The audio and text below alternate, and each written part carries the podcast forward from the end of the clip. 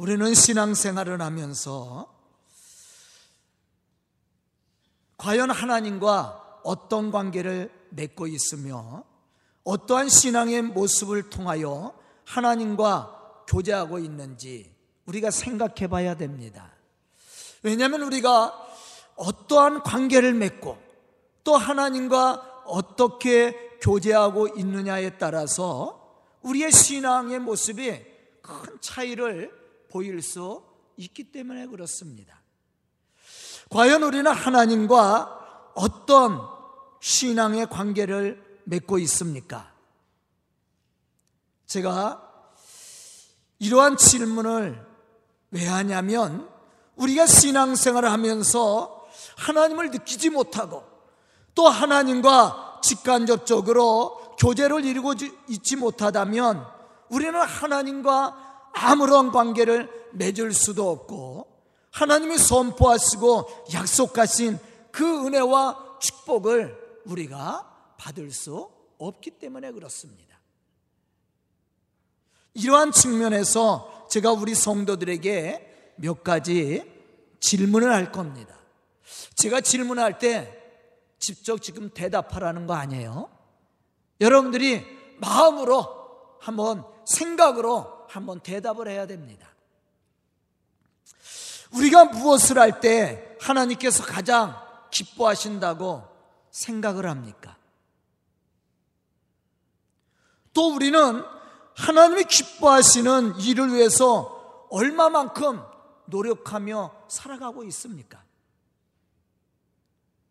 또 얼마만큼 하나님의 도우심을 구하고 기도하고 있습니까? 만약 우리가 이러한 질문에 확신 있는 대답을 하고 분명한 신앙관과 믿음을 가지고 하나님과 영적 교제를 이루고 있다면 우리는 하나님의 크신 능력과 축복을 아마 체험하게 될 겁니다. 본문 말씀은 다윗이 마지막 죽음을 앞두고 고백했던 내용들입니다. 이 말씀 속에서 우리는 다윗이 어떻게 삶의 문제를 해결을 했고 그가 가지고 있었던 많은 삶의 질문, 질문들을 어떻게 해결하고 찾을 수 있었는지를 우리는 오늘 말씀 속에서 발견해야 돼요. 사실 우리도 하나님 앞에 많은 문제를 가지고 나오죠. 삶의 문제라든가 아니면 자녀의 문제라든가 직장의 문제라든가 물질의 문제라든가 많은 문제들을 우리가 하나님 앞에 가지고 나옵니다. 뿐만 아니라 우리는 하나님 앞에 많은 질문들을 하죠. 그런데 이러한 문제와 질문들을 어떻게 우리가 해결받고 사느냐는 거예요.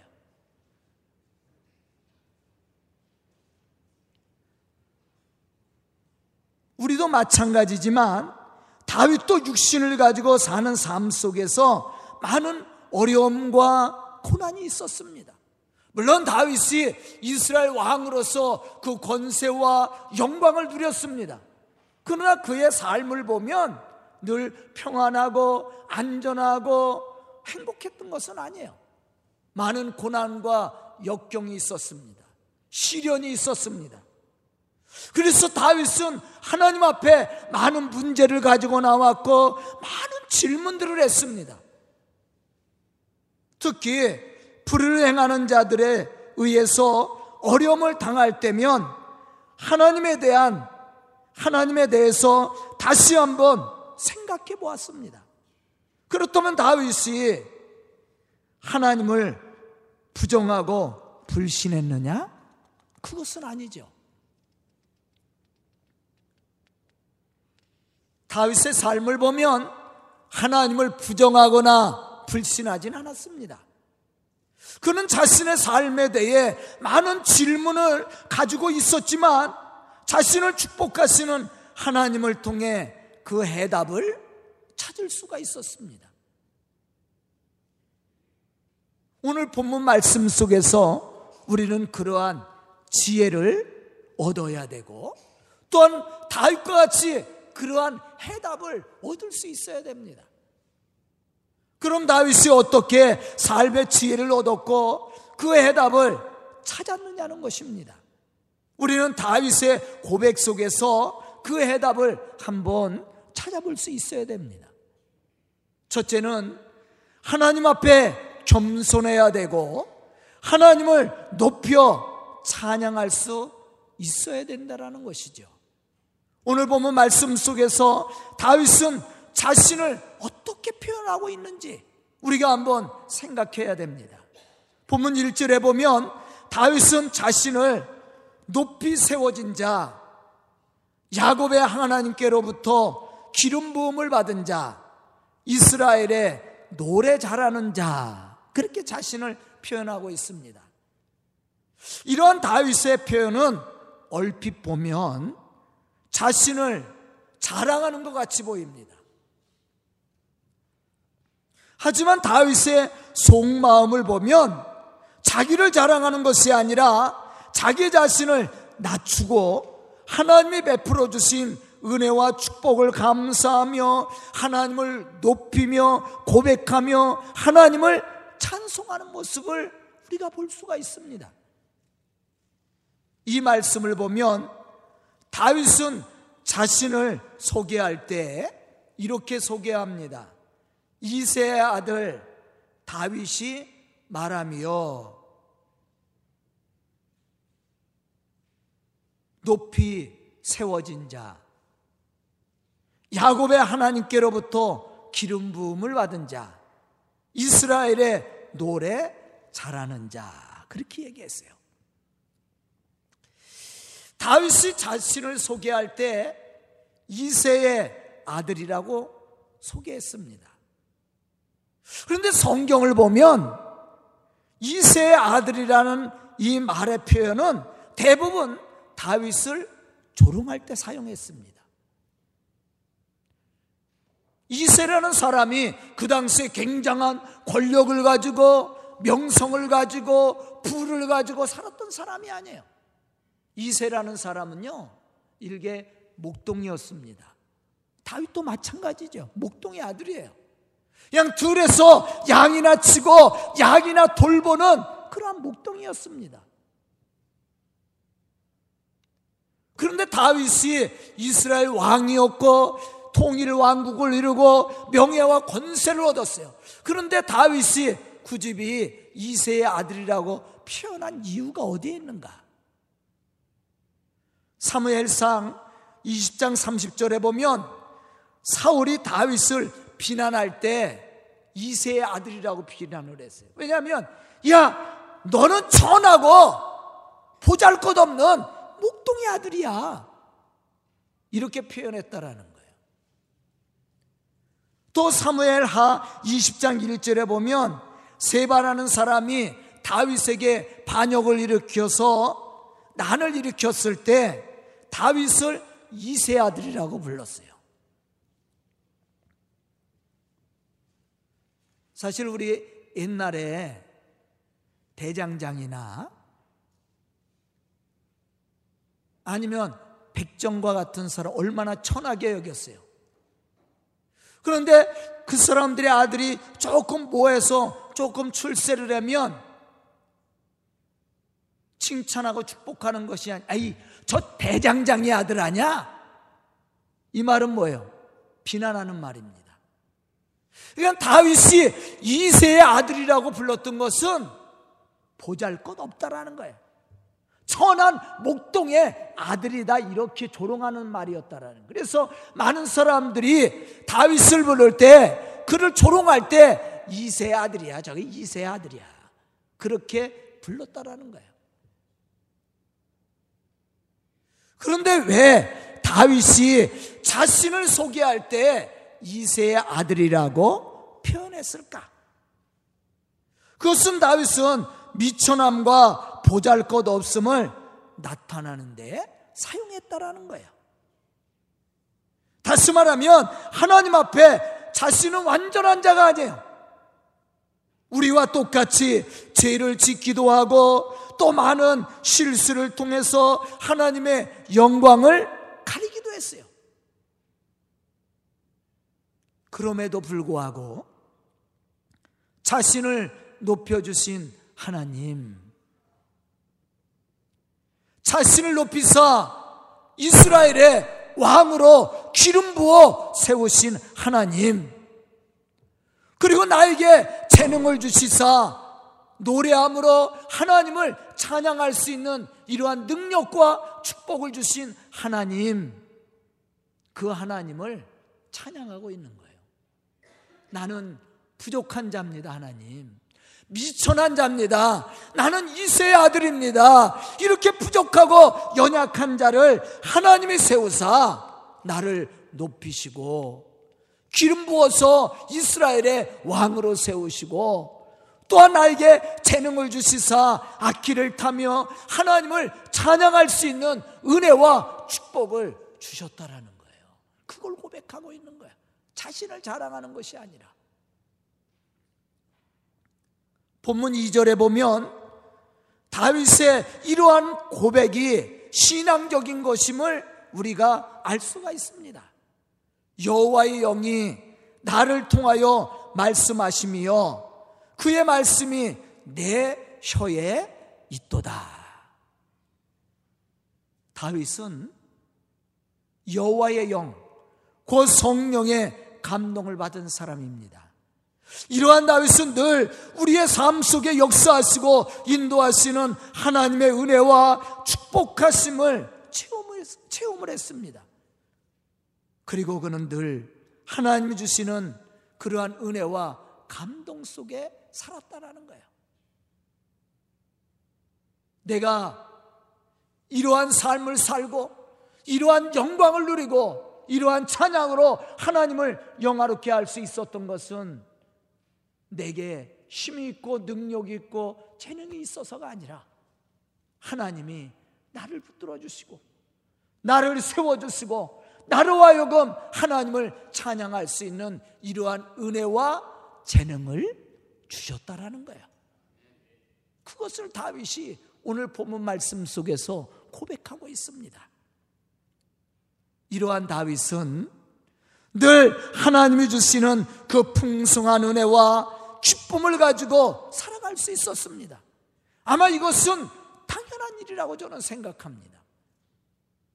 우리는 과연 우리의 삶의 현장에서 하나님을 얼마만큼 생각하고 고백하며 살아가고 있습니까?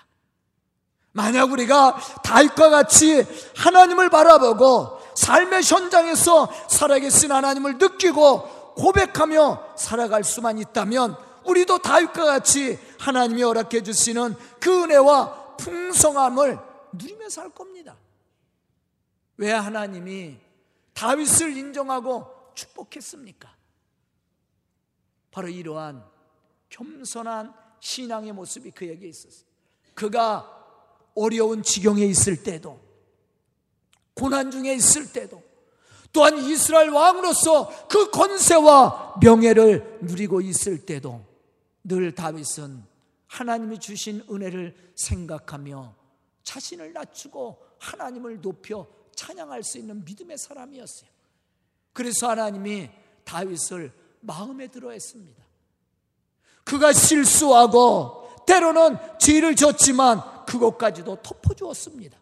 그리고 하나님이 그의 삶을 축복해 주었다라는 거예요.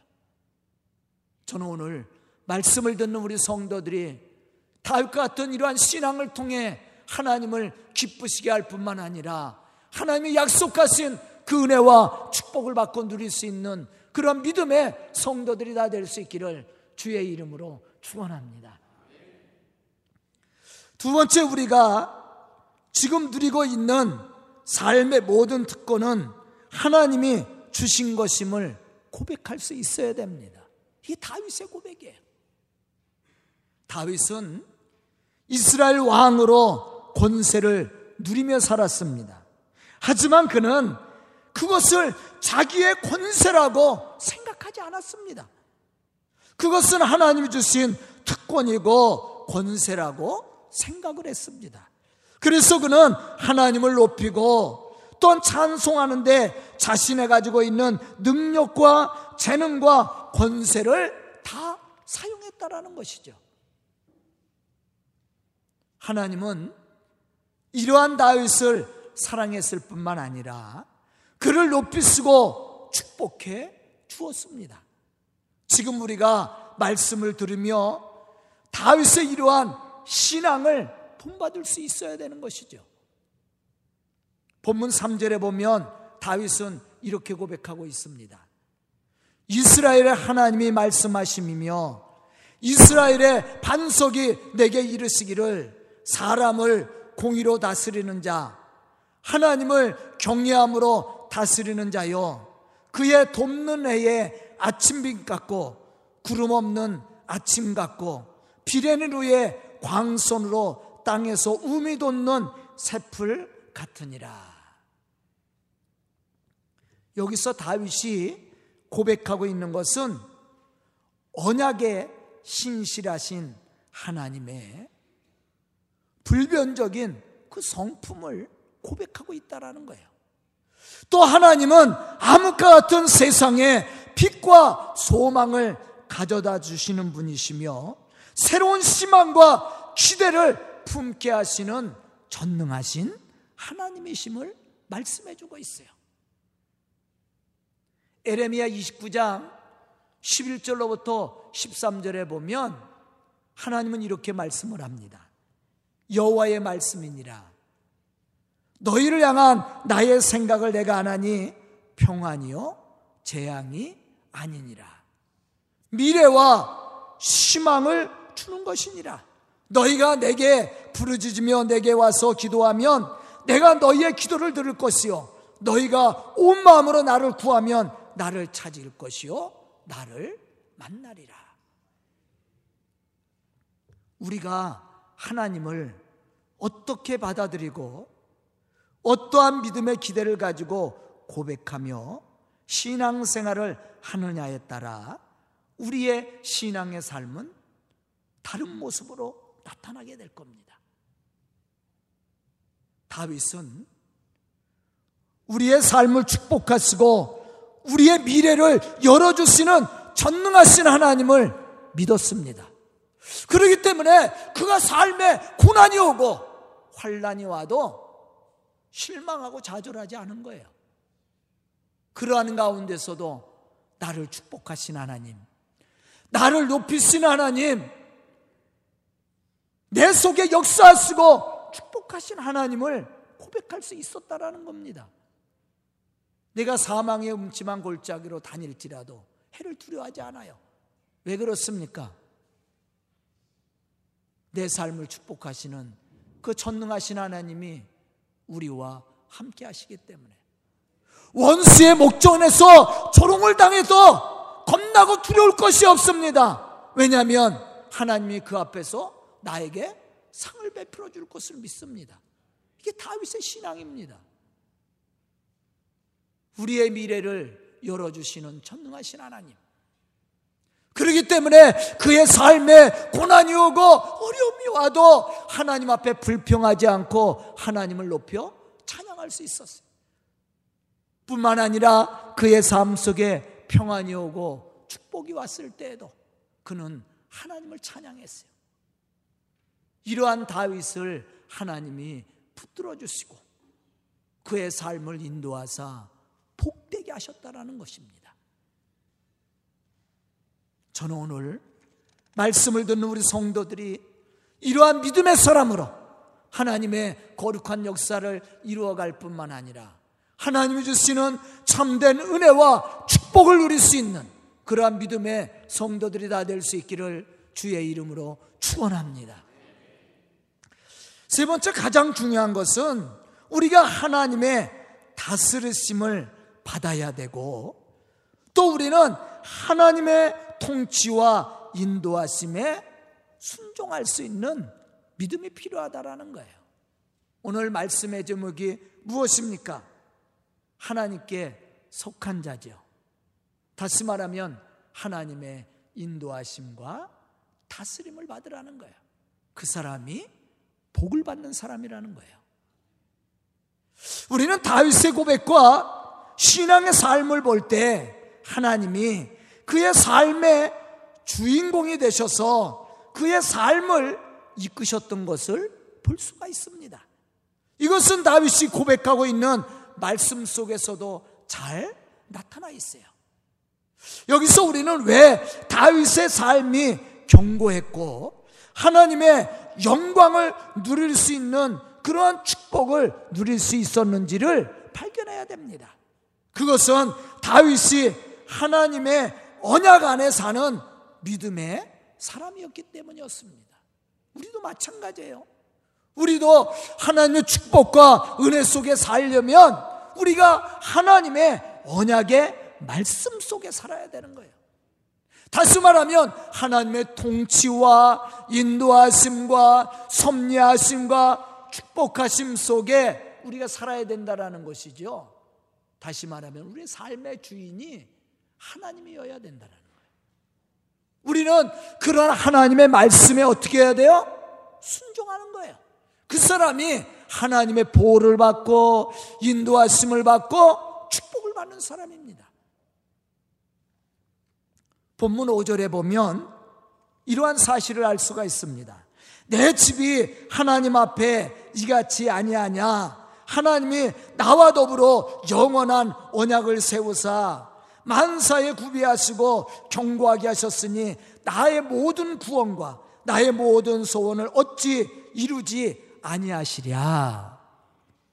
내가 하나님의 말씀에 순종하고 내 삶에 언약을 세우신 하나님의 말씀을 따라 내가 순종하고 하나님 앞에 속한 자로 하나님의 인도와 축복하심을 내가 받고 있는데 하나님이 나를 구원하시고 내가 소원하는 것을 어찌 이루어주지 아니하시겠느냐, 그렇게 말씀하고 있는 거예요.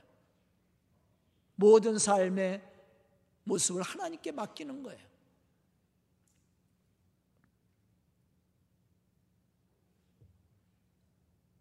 다윗은 하나님의 자신과 더불어 영원한 언약을 세우사 만사에 구비하시고 경고하게 하셨다고 말씀합니다. 이 말씀의 의미는 자신의 혈통이 끊어지지 않을 것이고 뿐만 아니라 자신의 혈통에서 세상을 구원하실 메시아가 태어날 것을 그는 믿고 있었다라는 겁니다. 뿐만 아니라 이렇게 하나님의 다스리심에 순응하고 그의 말씀에 따라 살아가는 자에게는 하나님의 경고하심과 은혜와 축복하심이 있고 미래가 있음을 그가 고백하고 있는 거예요. 우리는 어떠한 신앙을 가지고 있습니까? 하나님께 맡기고 하나님이 우리의 삶을 인도하시기를 고백하며 순종하며 살고 있습니까? 아니면 하나님 없이 내 마음대로 내 생각대로 살아가고 있습니까? 제가 엊그제 이렇게 새에 대해서 방송에 나오는 걸 봤어요. 아, 제가 이 말씀을 준비하면서 야, 딱 들어맞는 그러한 내용이 그 어, 드라마 속에 있었어요. 제비갈매기죠. 바다에 사는 겁니다. 근데 바다에 그 삶의 현장이 별로 안 좋아서 댐에 와서 살아요. 그런데 댐에 와서 사는데 이 주변에는 다른 천적들이 있으니까 댐 가운데 물이 빠지면 모래톱이 있습니다. 이 섬이에요, 섬. 근데 아주 작아요. 근데 거기에 제비갈매기가 와서 알을 낳고 새끼를 부화시킵니다. 그런데 좁은데 여러 마리가 와서 여러 쌍이 와서 거기서 알을 품어요. 그러니까 간격이 뭐 일 미터 간격? 너무 가깝습니다. 근데 아무 문제가 없다가 이제 알이 깨어나요. 거기에도 서열이 있죠. 가장 이제 서열이 높은 부부죠, 부부. 세 부부가 알이 깨어났어요. 두 마리가. 근데 거기서 가장 서열이 낮은 부부가 있어 처음 새끼를 낳는 거예요.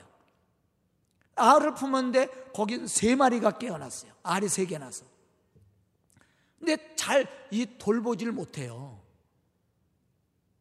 그런데 새끼가 이렇게 알에서 깨어나서 이제 돌아다니죠. 돌아다니는데 이게 자기 영역에 들어오면 막 좁니다. 그런데 이 처음 새끼를 낳았으니까 자기 새끼를 잘 돌보질 못합니다. 새가 다른 새 품는 데 가니까 막 쪼아요. 저는 죽었다고 생각했어요. 근데 쪼는 것뿐만 아니라 물어다가 저 물 댐 가운데다 갖다 버립니다. 그런데 어떻게 살아서 다시 파도에 밀려서 왔어. 그런데 또 막 쫓아가서 쪼아요. 그 물가에 있는데도 막 와서 쪼아. 그런데요, 이 새끼가요, 그 쪼우는 다른 어미의 품으로 쑥 들어가 갖고 막 비벼요. 그러니까 이 다른 어미잖아요. 그런데 품습니다. 이 서열이 가장 낮은 어미가 세 마리를 낳았다고 그랬죠. 근데 나중에 한 마리밖에 없어. 근데 서열이 아홉 번째인가 되는 그 부부가요, 새끼가 다섯 마리가 됐어. 그런데 이 어미가요, 다 물어다 먹여. 처음에는 쪼아서 갖다 버리더니 이 새끼가, 근데 이 새끼가 복종하고 들어오면요, 또 받아준답니다. 그러니까 그걸 배우는 거야. 그 어미의 품에 가서 자기 어미가 아닌데도 막 들어가서 쪼우는데도 그 품으로 들어가서 막 비비니까 이 새끼가 받아준 거야. 어미가 받아준 거야. 어미가 받아준 거야. 그래서 나중에 자기는 두 마리가 부화했는데 다섯 마리가 된 거예요. 근데 다섯 마리가 됐는데도요, 이 어미가 순놈 암놈들이 계속 먹이를 가다 물어다 키웁니다.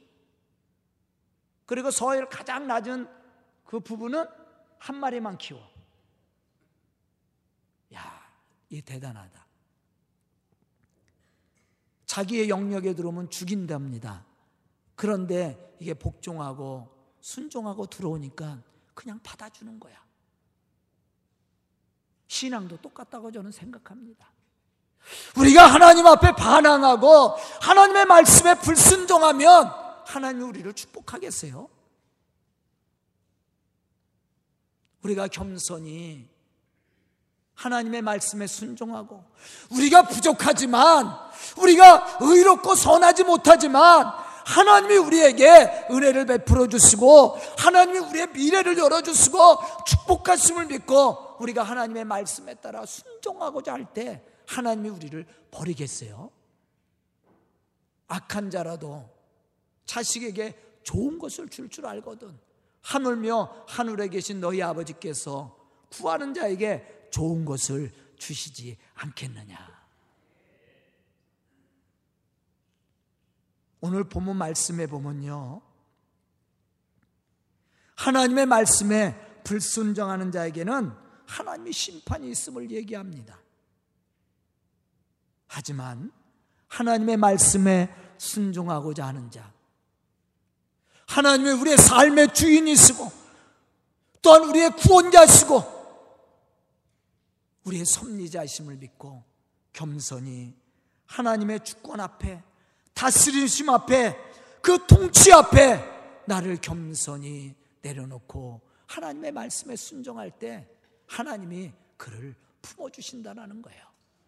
다윗도 실수가 많은 사람이었습니다. 다윗도 하나님 앞에 죄를 지었던 사람이었습니다.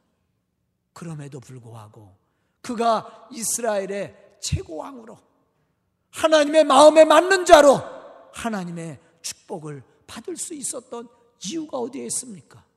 바로 이러한 겸손한 신앙이 있었기 때문이었습니다.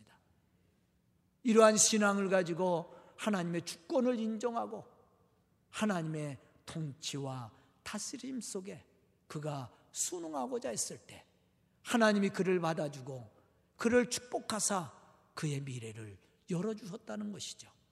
저는 오늘 말씀을 듣는 우리 성도들이 다윗과 같은 이러한 겸손한 신앙의 사람들이 되어서 하나님의 거룩한 역사를 이루어갈 뿐만 아니라 하나님이 약속하신 그 은혜와 축복을 받고 누릴 수 있는 그런 믿음의 성도들이 다 될 수 있기를 주의 이름으로 축원합니다.